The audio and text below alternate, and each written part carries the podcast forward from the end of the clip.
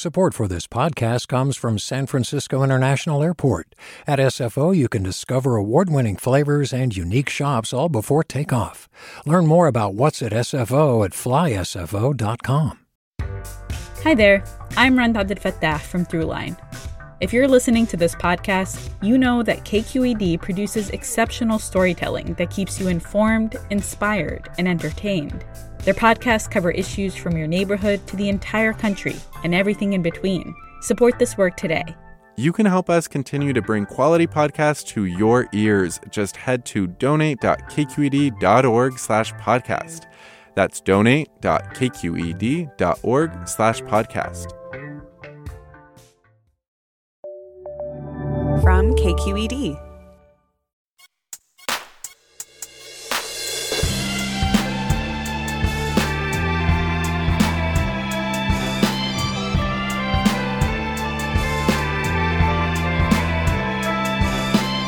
From KQED in San Francisco, this is Forum. I'm Mina Kim.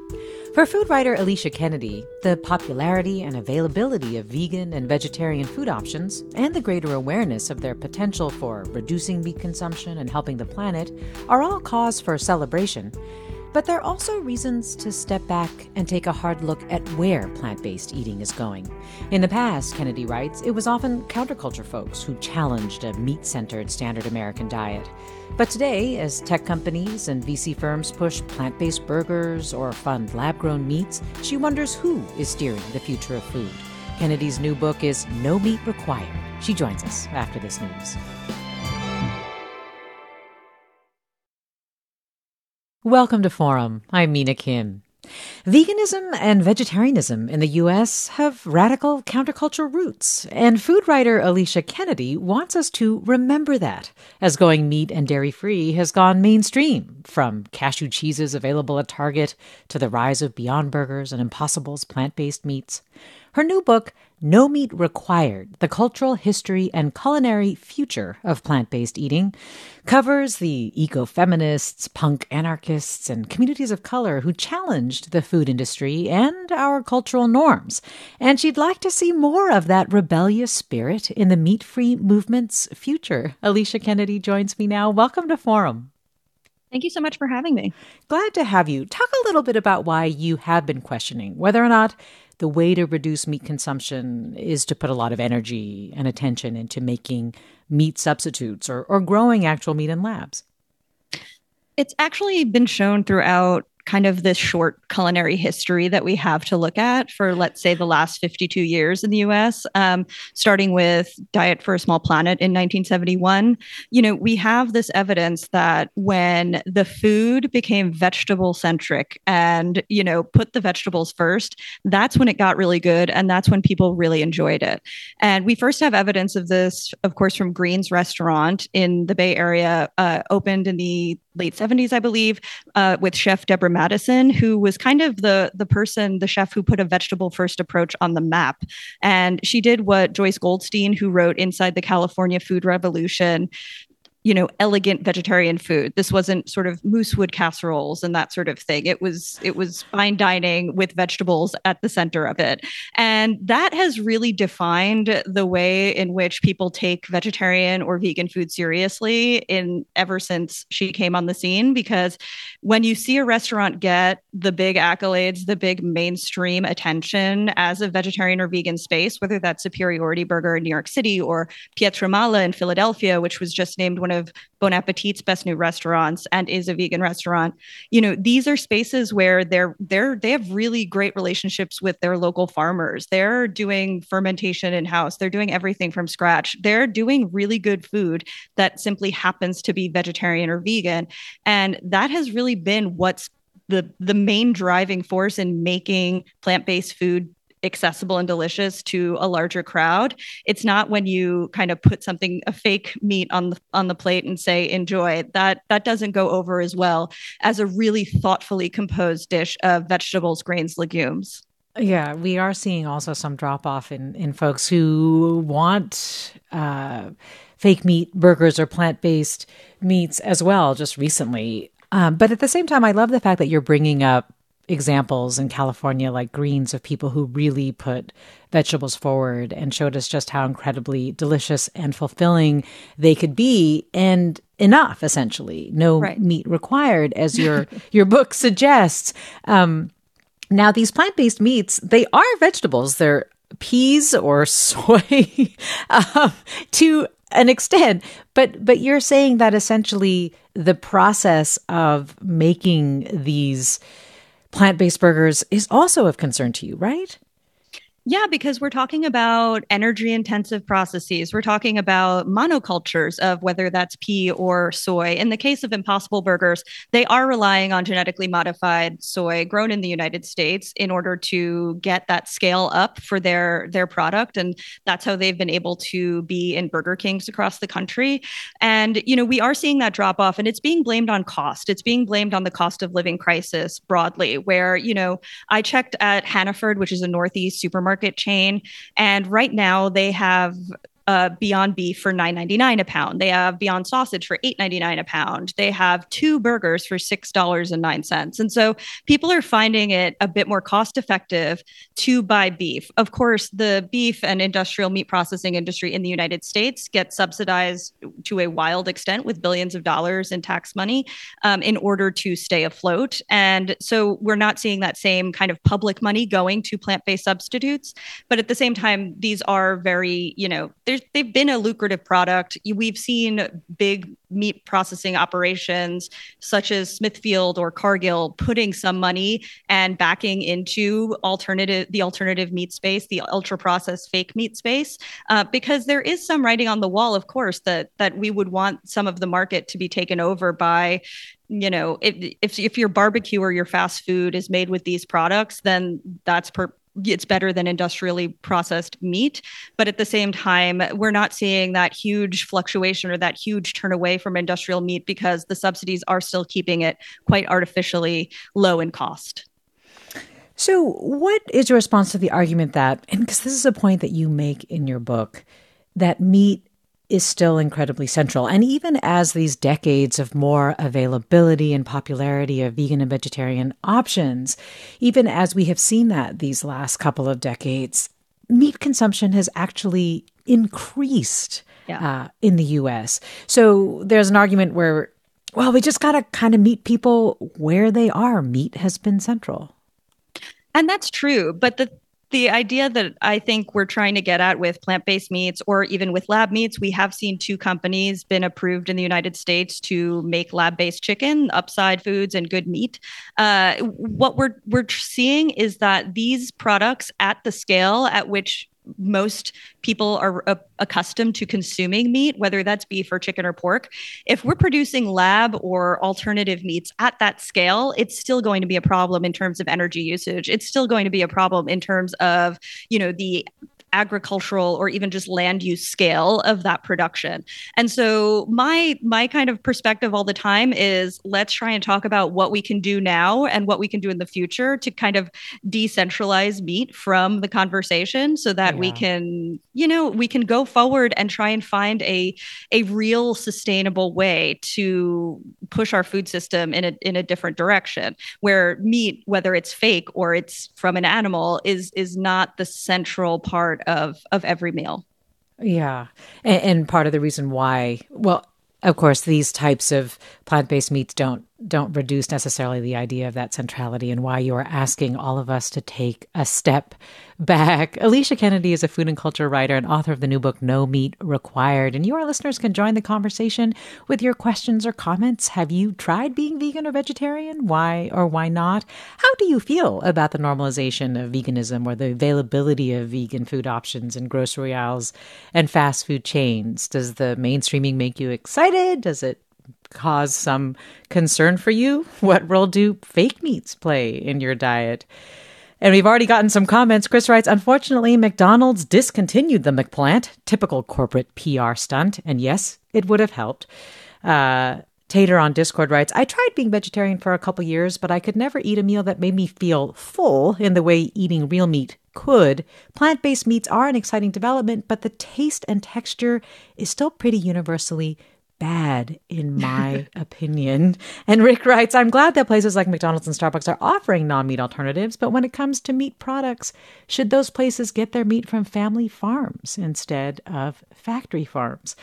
These are all comments, I think, that touch on a lot of the things that you just said. Um, Alicia, I, I want to get back to this idea of the centrality of meat and how it came to be that way, why it continues to be that way. Can you talk a little bit about just culturally the role that meat has played in our life? Well, meat is something that we've come to be obsessed with because of myriad reasons. There is, like one listener noted, that feeling of satiation that comes from eating a meal with meat in it.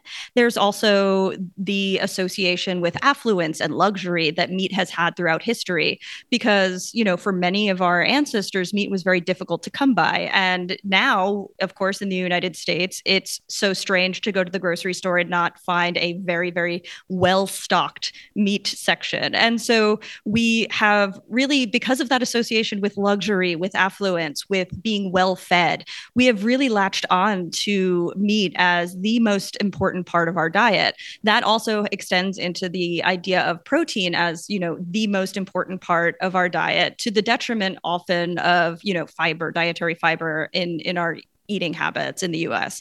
And so it's it's become central because of that, but also there are myriad culture factors at work too where, you know, we we atta- think of meat and the proliferation of cattle across the United States with cowboys, with virility. You know, when I was mm. growing up, there was always that commodity checkoff program commercial on TV that said beef, it's what's for dinner. And the voice was always very gruff and strong and manly. And so there is that definite association with we're being taken care of by, you know, this this kind of industry that provides us the beef that we need to to keep going and to keep feeling like a very strong nation. And so uh, you know beef has always had that kind of cultural connotation of something closely associated with masculinity, with domination, with you know this kind of pioneer manifest destiny notions of the United States. And so it's very hard to get detached from that because it is so culturally driven and it is so ingrained in how we think about you know that idea of having a decent meal having a having that that feeling of fullness and that feeling of satisfaction that comes not just you know from the eating of it but from the the kind of cultural ephemeral notion that when you're eating a steak that means that you're doing well. Yeah. And and meat played a big role in your life growing up too right alicia Oh yeah, I was I ate meat all the time. like any, you know, I grew up on Long Island in Suffolk County. We ate I had, you know, a lot of Italian American influence in my culinary upbringing, but also of course ate everything. Um, and so, you know, chicken cutlets were a very common dinner. London broil was a common dinner. I loved barbecue chicken. I loved sesame chicken from the Chinese takeout. I loved getting a gyro from the Greek place. So like and of course I love chicken fingers because I was a kid. But you know these things, uh, and and so for me that's really important to discuss very openly because I think that there is a big stigma about who decides to give up meat or give up you know animal products. And for me it was like i grew up you know eating that standard american diet um, of course with a bit of maybe more panache because i grew up in the new york city suburbs. But i you know i was able to make this decision because it it fit in with my life and uh, and with my my ethics. And so i i it it's important for me to discuss how how that can happen yeah, and, and we'll talk more about that. Listeners, you can join the conversation by emailing forum at kqed.org, finding us on our social channels at KQED Forum, calling us at 866 733 6786, 866 733 6786. Talk about whether or not you've tried or are vegan or vegetarian and what have been the challenges or, or the rewards of choosing that. How do you feel about the normalization of veganism or the mainstreaming of vegan and vegetarian food options in ways that have never been seen before? More after the break. I'm Mina Kim. Support for Forum comes from San Francisco Opera. Set 10 years after a school shooting, the critically acclaimed opera Innocence takes us into a complex emotional journey where our understanding of innocence and guilt is constantly upended. Kaija Saariaho's ethereal score collapses the past into the present as a community of survivors grapple with how to move forward. Don't miss the highly anticipated American premiere of Innocence, June 1st through 21st. Learn more at sfopera.com. We've all got those parts of our house where the internet just won't go. Well, if you had wall to wall Wi Fi from Xfinity, you could worry less about dead spots. Because with wall to wall Wi Fi from Xfinity, you get fast speeds, reliable connection in every room, and power for all of your devices, even when everyone's online. That's wall to wall Wi Fi only with Xfinity. Restrictions apply, not available in all areas, actual speeds vary.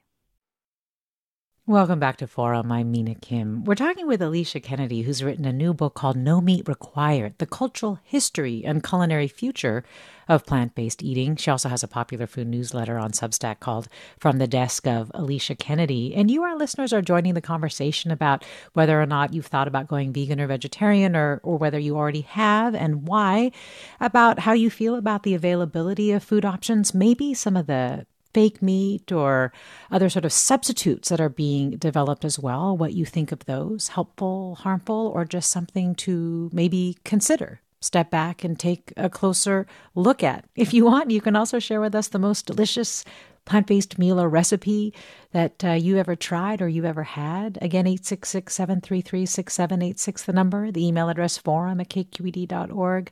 Find us on Twitter, Facebook, Instagram, Discord, Threads. We're at KQED Forum. And Michael tweets, I don't see myself becoming vegan or even vegetarian, but I like other countries' cuisine models, like the Chinese cuisine model where meat is more of a garnish or flavor enhancer with tofu as the protein, or Mexican food where tasty beans supply the protein, but cheese is an important flavor enhancer. You know, Alicia, it's it's true. You you talk about how we, have really centered meat, but the reality is is that so many cultures, communities around the world, for a long time, meat has not been the center of the plate itself. Um, and uh, I was wondering if you could just talk a little bit about the the movements that you saw in the US that really fueled kind of, I think, what you call sort of the weirdness, the counterculture aspects of moving towards vegan and vegetarianism? Right. Well, as that listener is saying, that is absolutely correct. There is so much it around the world in cuisine where you can find meat not being a central part of the cuisine. And I always suggest to people that when you're trying to introduce meatless meals to folks that you don't try and do, you know, you white US comfort food for them that that where you have to maybe replace chicken with a seitan chicken or, or something like that but you go to something that's naturally plant-based like falafel or you know something like that and and make beans and, and tacos. And that'll always uh, it goes back to the deborah madison green's method of using plants as their best selves to to make the case. And so but in the book i chronicle this history of vegetarian and, and veganism in the us since 1971 since diet for a small planet. And that was you know around the same time that we saw Stephen Gaskin move from San Francisco to Summertown, Tennessee, with busloads of his acolytes and form the farm commune there, which still exists. And the farm commune focused so much on soy and and nutritional yeast and and things like that. And it was there that there were a lot of the first kind of American experiments in making tempeh, which is an Indonesian fermented uh, soybean cake that is from Indonesia. And from there, we, we see people like William Shurtleff and Akiko Aoyagi, who wrote the book of tofu uh, and the book of tempeh and the book of miso and really put these ingredients uh, on the map for a lot of folks in the late 70s. That's also when you have Moosewood Collective opening in upstate New York. Uh, then we have, yes, Deborah Madison with Greens. Um, you know, we have a lot of this, all of this kind of energy fomenting that grew out of the counterculture anti-war movement of the 60s and so that energy really and that also uh, kind of dovetailed into eco-feminist approaches where there's still a restaurant in uh, in Bridgeport, Connecticut, open right now called Bloodroot Collective, which is a eco-feminist, second wave feminist restaurant that you know they put out a lot of cookbooks, a lot of cookbooks that really contain a lot of political essays. They also contain poetry, and the eco-feminist vegetarian perspective comes out of the notion that the ways in which the patriarchy dominated women, it was also dominating the earth and it was also dominating animals. And animals were being used in, and exploited in ways that were very similar to how women were exploited. And so uh, there was a lot that came out of that counterculture ecofeminist mo- moment. And a lot of the food of that moment that's had the longest legs has really, was really deeply you know embedded in these places like the farm like uh, Bloodroot, which still exists. And so these places that really went all in on their politics, all in on their ethics around, you know, trying to tread lightly on the planet with their food, uh, these are the ones that have had kind of the most influence, interestingly. Um, and then, you know, we see that that mantle sort of taken up by the punk movement and anarchists who put out, you know, the Hippycore Krew came out with Soy Not Oi, which was a really influential zine that came out in the late 80s. Um, that zine culture that really that that uh, continued to flourish in the 1990s. And then in the 2000s, we see that sort of zine culture become a bit more mainstream with folks like Isa Chandra Moskowitz, the author of Vegan with a Vengeance and Veganomicon, becoming really, really popular cookbook authors who, who take a lot of their inspiration from that soy not oi moment and have made it really, you know, they've mainstreamed it. They've put it into the homes of, of lots of folks who maybe still eat meat, but like to open up Veganomicon when they have a block of tofu that they don't know what to do with. And so it, it's that influence and those subcultures have really influenced the way in which vegan food has emerged onto the culture now. I think in a lot of ways it's it's really hard to see unless you're looking for it, but there's so much of that and it, it it's very interesting to chronicle how the people who ha- to use my word which you just quoted weird the the people who have been the most weird about food and about their its connections to their politics have had the most resonance over time in terms of their their cultural influence why do you think some of that has been lost we talked a little bit about where it feels like it's been lost especially with big companies doing things like um, plant based meats. But why do you think that has been lost? And do you think part of it may have been that to make it more stream, it needed to be downplayed, that history, that weirdness? I think it's just a matter of these companies, these CEOs saw the profit potential in you know moving into this space and moving into this space with proteins that could be recognizable to the mainstream american palate because you know we have tofu is in i'm, I'm going to venture a guess that it's in pretty much every major supermarket in the us uh, there are beans in every major supermarket in the us at walmart at target. And so these are plant proteins that have been widely available and rather cheap for a very long time uh, but at the same time, these companies were able to capitalize on the fact that these do take a little bit of more know how to prepare. They do take a little more time in the case of dried beans to prepare, and they take a little bit more flavoring and that sort of thing to in, ensure a delicious meal. And so I think they just saw that that way into the market um, and they they capitalized on it. But at the same time it's it's proving difficult with consumers because of that price differential that that that they can't seem to get over that hump.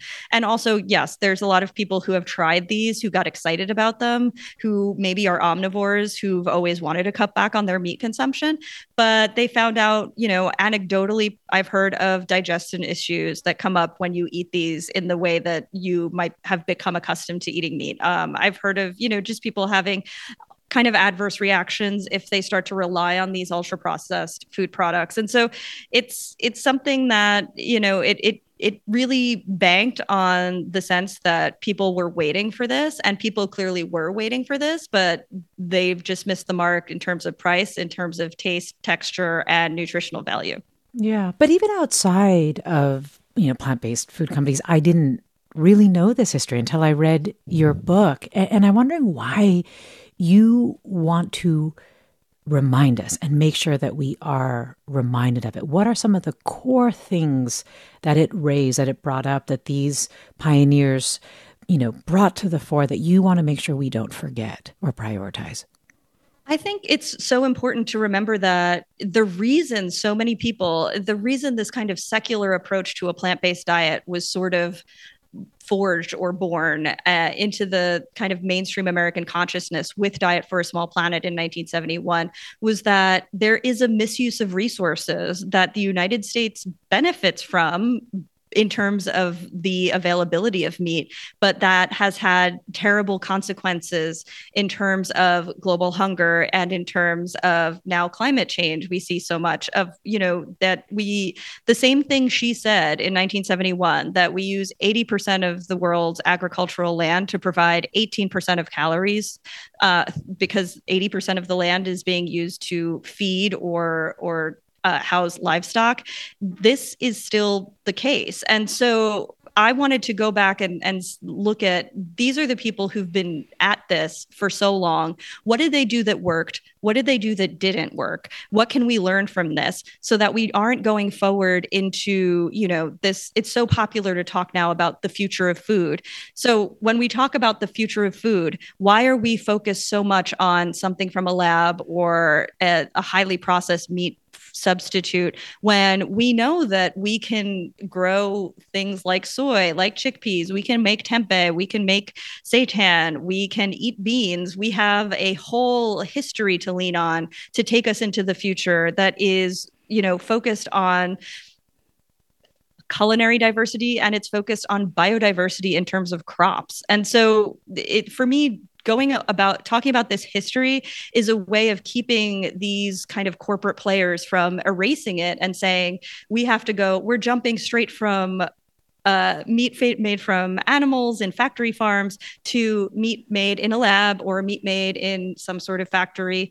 And we don't have to think about what other possibilities there might have been because for 50 odd years and obviously longer, we have known what the possibilities are. We've been exploring what those possibilities are for plant based food and how it can have a really good impact on our culture on our climate on you know culinary possibility. And so i i for me it was very much about not allowing the corporate narrative the, to control our imaginations when it comes to the future of food. Yeah well, this listener writes I used to work for a company that makes cultured meat, and I agree. The most sustainable and ethical way to eat is for everyone to eat vegetables. One thing that's often missed in this conversation is that the meat eating and vegetarian debate is portrayed as an all or nothing conversation. Reducing, not eliminating meat consumption is the easiest way to live for most people. And, and actually, that's something you bridge in your book, Alicia. Uh, Mala writes, I was born and raised vegetarian in India and obviously have never missed meat. I think Americans don't know how to shop for and cook vegetarian food. In my more than two decades here, the question I get asked most is, But what do you eat? so much lentils, beans, veggies, rice, wheat, and spices. Uh, let me go to caller Jessica in Oakland. Hi, Jessica, you're on. Hi, so I'm a physician in the East Bay, and what I'd like some advice on is um, for my diabetics, how do they eat vegan or vegetarian and maintain a low carb diet, uh, which helps control their sugars as well, you know, as well as get enough protein? Jessica, thanks. Alicia, any thoughts? Well, this is a question for a registered dietitian or a nutritionist and not a food writer, but it's also something that I've been thinking about a lot. It's something my readers yeah. have been coming to me with. So I think it's it's really this is a question that's really in the in the atmosphere. But, you know, in terms of focusing on protein that's plant-based that doesn't up that carb consumption so much, it's tofu, it's tempeh, it's it's the kind of already processed plant proteins are going to have a better impact than the you know focusing on on other carbohydrates well, this listener writes vegan cheese has gotten a lot better since vegan cheesemakers have started using different ingredients and using traditional cheese making methods like Miyoko's Creamery. Can you talk a little bit about, too, like the growth of vegan cheese, the growth of using nuts and also having to keep an eye on the nut industry? Ooh. yeah. So most cashews, uh, I believe the last statistic I have on this is that only 3% of cashews harvested and available are fair trade, which means that there there is a lot of human rights abuse in the cashew industry in terms of the shelling because there is a toxin on the shell of the cashew that has to be removed. A lot of the ethical cashew operations are going to use steam to do that, but we have heard of enslaved labor in Southeast Asia to to remove that that shell which results in burns on hands of mostly women laborers. And so we do have to be careful about cashews. I know that Miyoko Creamery, when Miyoko Schinner was still in charge of it, was very committed to having an ethical, sustainable cashew operation, providing all of their cashews in Vietnam. I can't speak to what their commitments are now, but it is it is it's interesting because you know, in plant based food, we start to have the same kinds of problems as we might see it from an over reliance on eating beef or an over reliance on eating chicken uh, in terms of you know human rights abuses and ecological impacts. You know, there's there are coconut brand brands of coconut milk or coconut water where we have evidence of monkeys being enslaved to pick the coconuts you know? It's not a perfect you know way of eating to just swap out uh, a vegan alternative for you know the meat or dairy because sometimes we have to check on on where these things are coming from no matter what they are. Um, but the thing is when we scale up any one thing when we become over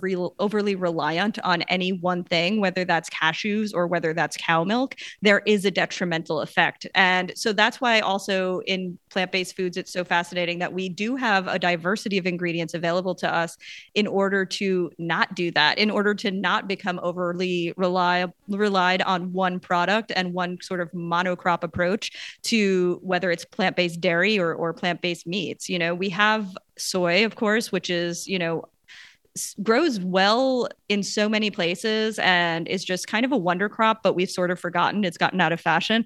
Um, you know, we have soy, we have almonds of course almonds have their own water issues but that's something we could keep an eye on potentially.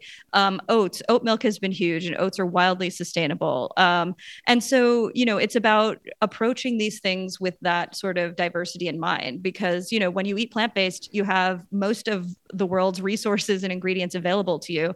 And so it's about what can we do with this diversity this plenitude instead of asking you know well cashews are what's fashionable right now. So all the non-dairy cheese is made with cashews, uh, especially because that also brings up issues for nut allergies. Hmm. Do you think one of the ways to avoid the pitfalls of this is to be more regionally minded in our eating? Oh, absolutely. You know, there is so much potential in focusing on the the regions, uh, especially in the United States, and and sourcing closer to home. You know, it's gotten a bad rap over over the last few years to to talk about food miles or to talk about local food, um, but you know, it's it's also has all these other implications too. If you're sourcing if there are nuts that grow near where you are, whether that's maybe hazelnuts in Oregon and, and you rely on them when it's sustainable to rely on them, then that of course takes out the idea that you're you're getting your cashews from far far away or your coconuts right. from far far away um, and so yeah eating regionally always will uh, kind of it, it's not just about the food miles it's about you know getting in tune with that local seasonal food system and getting in tune with what is possible with that regional diversity. Yeah, uh, we're coming up on a break, but do you just want to say a little bit about how moving to Puerto Rico really, you know, brought that home for you? Yeah. So moving to Puerto Rico, where, you know, 85% of the food that's in supermarkets is imported because this is a tropical island, but it's also not something that was because Puerto Rico doesn't grow things. Um, before Operation Bootstrap in the 1940s, which was put in place by the United States, uh, I, 45% of the workforce was in agricultural land. Um, it used to be that Puerto Rico was able to grow most of its own food that that folks were eating. And so it, that really showed me and drove home how if you can engineer a food system to be wildly dependent on on various inputs, you can kind of de-engineer it to be dependent on those and and reinvigorate it. So you actually started having goat cheese instead of like trying to have, you know, a nut-based cheese, for example. Exactly. Yes. yeah. We're talking with Alicia Kennedy about how to think of food justice and how to turn to vegan and vegetarian roots for some of the inspiration and ideas for how to do that well as the future of food moves towards replacing things we've already had for a long time, like meat, for example. Um, and whether or not that's really the direction we want to go. We'll have more with her and with you after the break. Seeing lots of calls and comments. We'll get to them right after. So stay with us. This is Forum. I'm Mina Kim.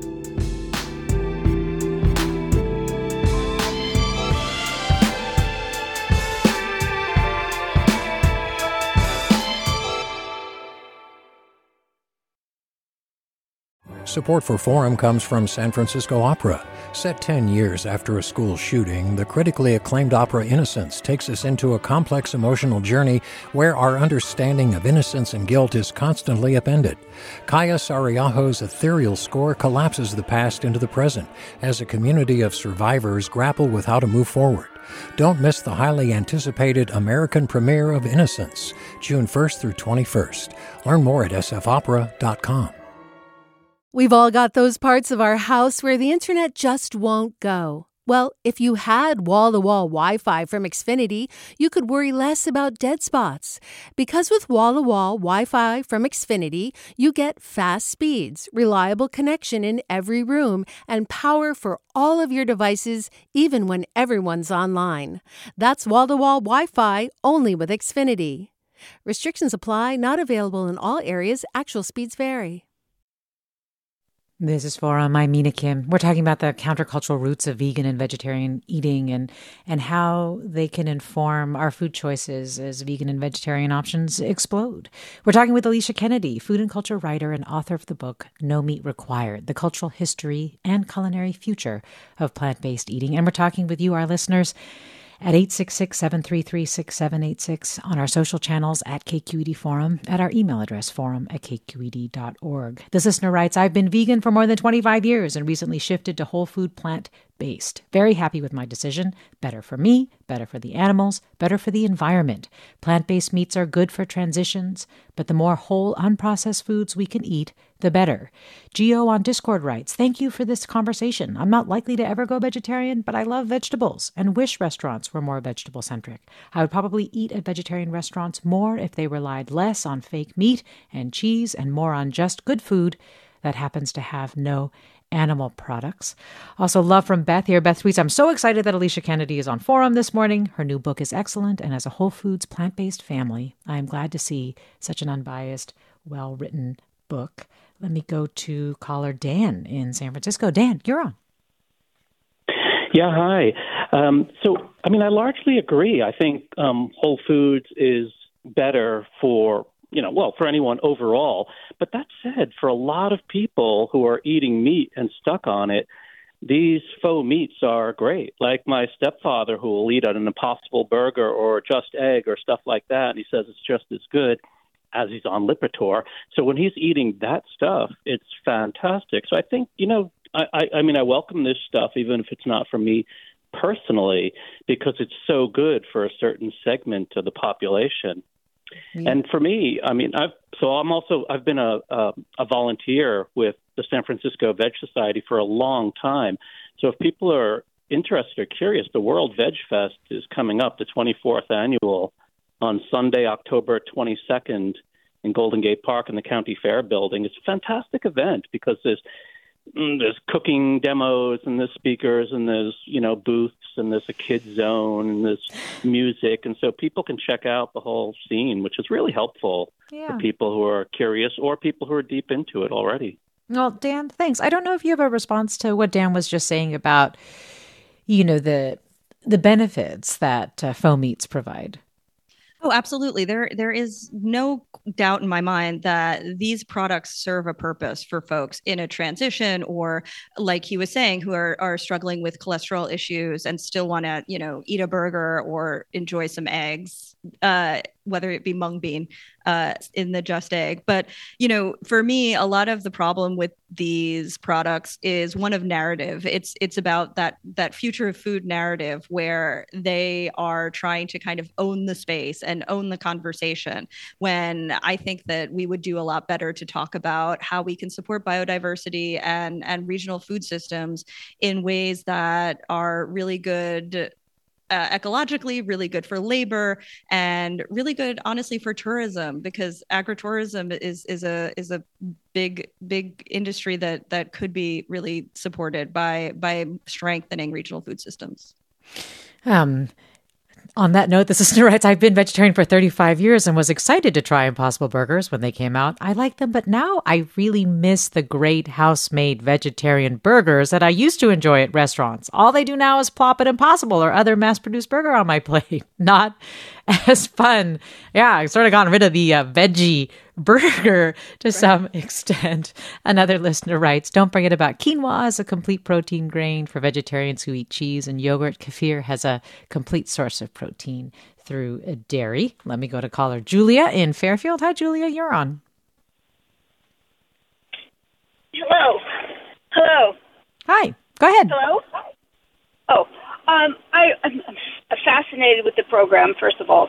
And um, I wanted, I came to plant based eating through my primary care physician, in that when I went to have a blood panel done, she said I had high cholesterol, immediately picked up the prescription pad for drugs. And I'm like, no, let's wait. I want to do some research. And I did, and I went plant based completely and um, so no animal products of any kind. I dropped my cholesterol numbers by double digits in six months, and nothing. I mean, like my my body, my energy level, everything is just like it was before. Um, no weight fluctuations. I love eating plant based, and one of my favorites is a tofu stir with some um, red onions, maybe some spinach or kale, and spices, and it's delicious. Mm, sounds great. I'm so glad it's had such health benefits for you, Julia. You know, I'm curious, Alicia, when a person changes their diet or, or makes this shift, does it really make a difference? Does the individual choice make a difference? This is the question the all-time big question of course but i i think that you know it's it's something that we think we're doing individually but that has a collective impact that has an impact on the people around you. It has an impact on your community.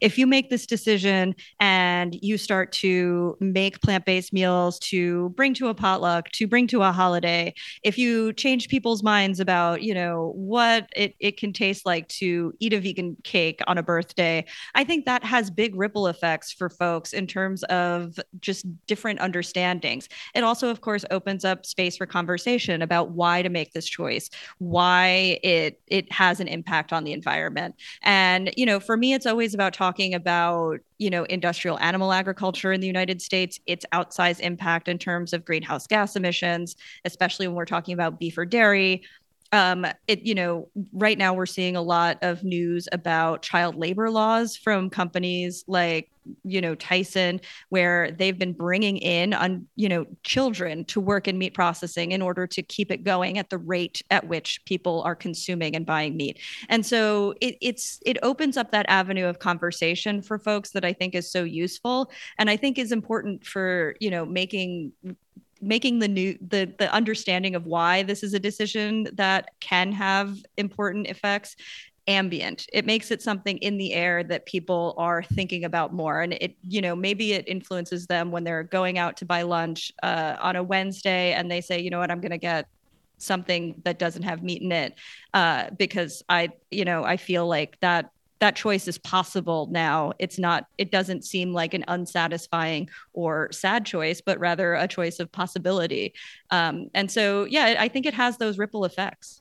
Yeah, and and thanks for understanding that I meant collectively if it makes a difference collectively because sure individually it could have a big impact on it on your health as it did for the caller. Um, but, uh, well, let me read a couple more comments. Uh, this listener writes Catherine writes, My husband is vegan and I worry about his health. The mock food is just not healthy. The ingredients read like some of the junk food, things we need to Google to even know what they are.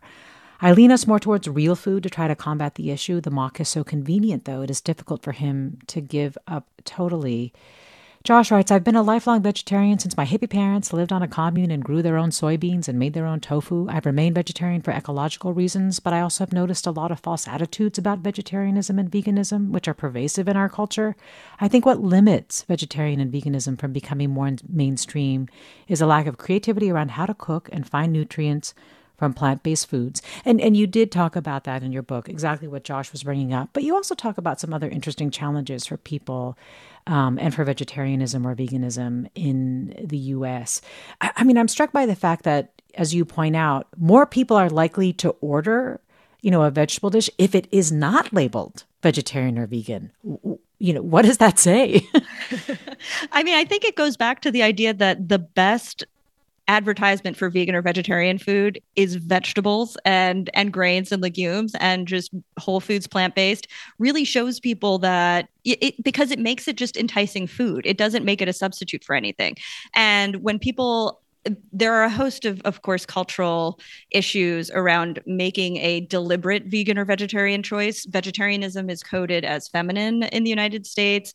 Um, it's coded as weak, of course, because of that lack of protein um, or perceived lack of protein. And so there, there's all these yeah, issues the that come thing. up yeah. when people when people might make that decision. So if you just take away those little labels or that little leaf that that denotes vegan or vegetarian, people feel more free. They don't they don't feel like they're taking on a burden or an identity or a challenge. They just feel like they're eating good food that's that's real and nourishing. Yeah. Well, this listener tweets often how we talk about veganism is so culturally white American. Most international cultures that consume meat diets manage to maintain without mass factory farming.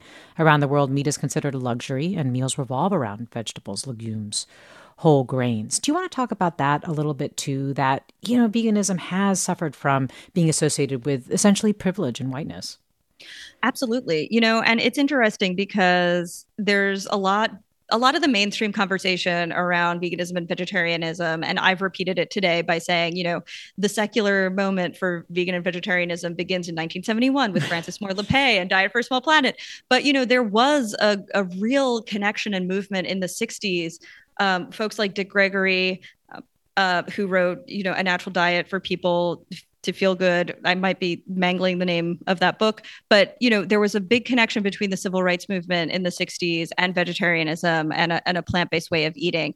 Um, it was, and it, it was for many very different reasons from the counterculture, but also a lot of the same reasons about this kind of sense that this American diet connected to an American dream might be false. Uh, it might be a false promise of prosperity and wealth and well-being.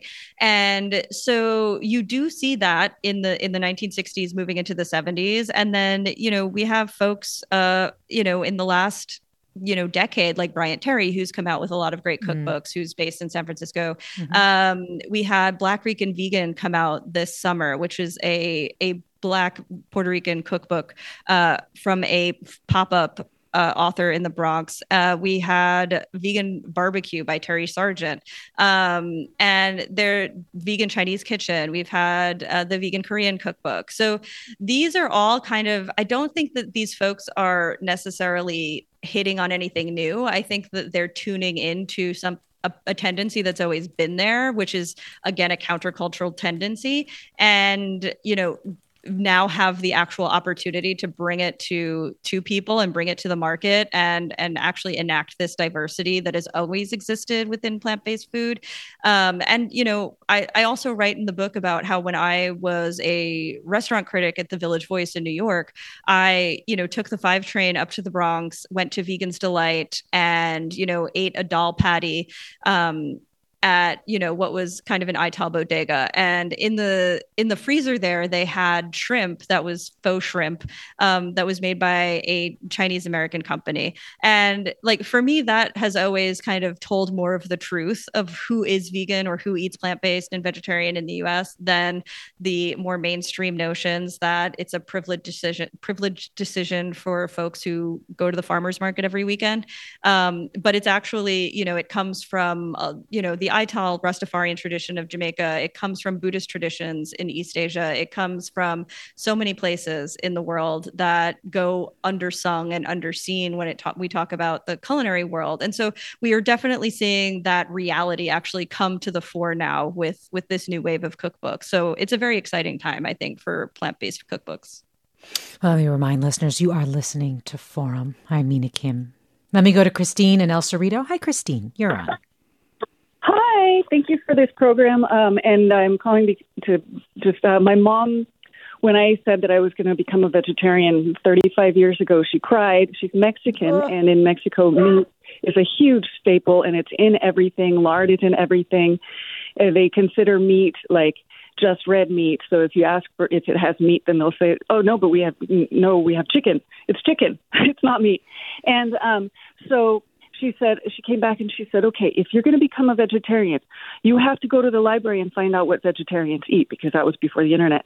And so I did that, and it was fascinating because food is medicine, and um, mm-hmm. and learning about that really opened my mind to like how I can eat. And I've been a very healthy vegetarian pescatarian for now all these years, and um, my cholesterol levels are super low, except my good cholesterol, and um, and I feel like when I go get uh, food at like a, uh, I forget what they're called. They're like the little food bars at the at the health food stores.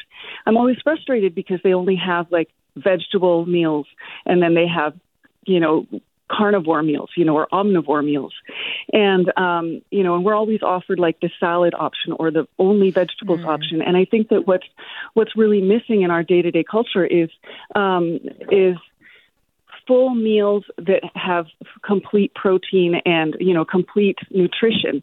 Whereas like a lot of uh, omnivores omnivores eat vegetables you know and so vegetables are seen as a side dish that doesn't need any protein. But then um what you know so they can get like one entree and then we have to get like an entree and another thing because you know all we a lot of the misconception about vegetarians is that we only eat vegetables.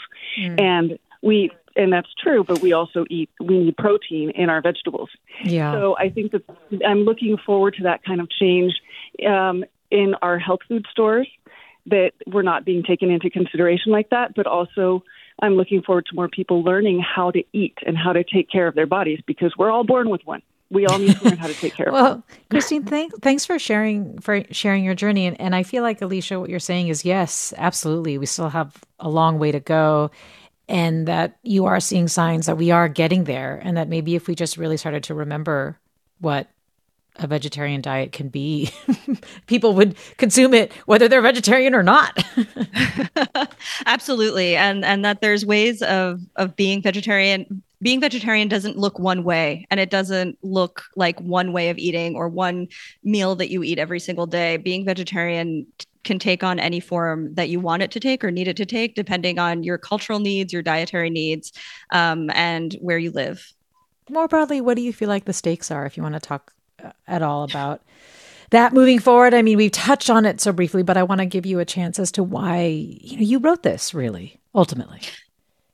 You know, it's it's just so I feel like people didn't have the tools to historicize and narrativize the real reasons or that people have given up meat or and why in the future we can learn from them and and cut back on meat whether completely or in or maybe only consuming sustainable or ethical meat. Um, and i i just felt like it, this could be useful for people to learn about this history but also to have a way of discussing it and have a way of discussing you know the diversity of possibility and the diversity of history that's been part of plant-based food in the US in the last 50 or so years. And so I, I really wanted that that to exist, especially because the stakes really are so high in terms of climate change, in terms of the conditions in which factory farmed animals are living, and also, of course, because of the human rights abuses that occur in the meat processing industry, which are now being inflicted on children. And so, you know, this this con- amount of meat that is consumed in the United States is unsustainable, not just for ecological reasons, not just for animal welfare reasons, but for labor reasons and human reasons. And so I really wanted to make that a very, very clear part of, hmm. of the argument. Well, Barbara tweets, I'm about to throw my 261st consecutive monthly plant based dinner party on the 15th. I think of it as delicious activism. Each time I can feed a group of 20 plus people and show them that one needn't sacrifice flavor or eat fake meat or cheese, I consider it a win. This listener also writes an easy meat substitute firm tofu, cubed, marinated in soy sauce, vinegar, and oil. Saute in a pan until liquid evaporates, brown to taste. Alicia Kennedy, thanks for bringing all this out from our listeners and also for your book. Thank you so much for having me. Alicia Kennedy's book is No Meat Required The Cultural History and Culinary Future of Plant Based Eating. My thanks to Caroline Smith for producing today's segment. You have been listening to Forum. I'm Mina Kim. I know that you feel better when you send us in your letter and tell us the Funds for the production of KQED's Forum are provided by the John S. and James L. Knight Foundation, the Generosity Foundation, the Germanacos Foundation, and the Heising Simons Foundation. Support for Forum comes from San Francisco Opera. Set 10 years after a school shooting, the critically acclaimed opera Innocence takes us into a complex emotional journey where our understanding of innocence and guilt is constantly upended. Kaija Saariaho's ethereal score collapses the past into the present as a community of survivors grapple with how to move forward. Don't miss the highly anticipated American premiere of Innocence, June 1st through 21st. Learn more at sfopera.com. We've all got those parts of our house where the internet just won't go. Well, if you had wall to wall Wi Fi from Xfinity, you could worry less about dead spots. Because with wall to wall Wi Fi from Xfinity, you get fast speeds, reliable connection in every room, and power for all of your devices, even when everyone's online. That's wall to wall Wi Fi only with Xfinity. Restrictions apply, not available in all areas, actual speeds vary. All over the country, We need to improve reading in Wisconsin. schools are changing the way they teach reading. I'm calling for a renewed focus on literacy. We have gotten this wrong in New York and all across the nation. And it's happening because of a podcast. I think your podcast has changed my life. And I'm going to share this podcast with everyone I meet. Sold a Story investigates how teaching kids to read went wrong. New episodes of Sold a Story are available now.